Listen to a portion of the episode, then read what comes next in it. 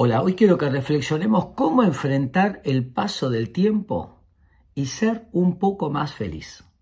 Básicamente hay dos maneras de entender el ciclo evolutivo. El primero, que es el tradicional, es el arco. Infancia, adolescencia, juventud y luego viene hacia abajo la pérdida de las capacidades, la pérdida del trabajo, las crisis, las muertes, etc. Pero hay otra manera de pensar la vida, que es así, una escalera.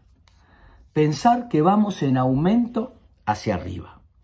En la infancia jugábamos, en la adolescencia soñábamos, en la juventud producíamos, en la adultez buscábamos el placer, en la vejez buscamos trascender. ¿Por qué no sumar cada etapa sin perder absolutamente nada. Seguir jugando, seguir soñando, seguir produciendo, seguir buscando el placer y seguir buscando lo trascendente. porque No vamos hacia abajo, sino que vamos hacia arriba. Espero que les sirva.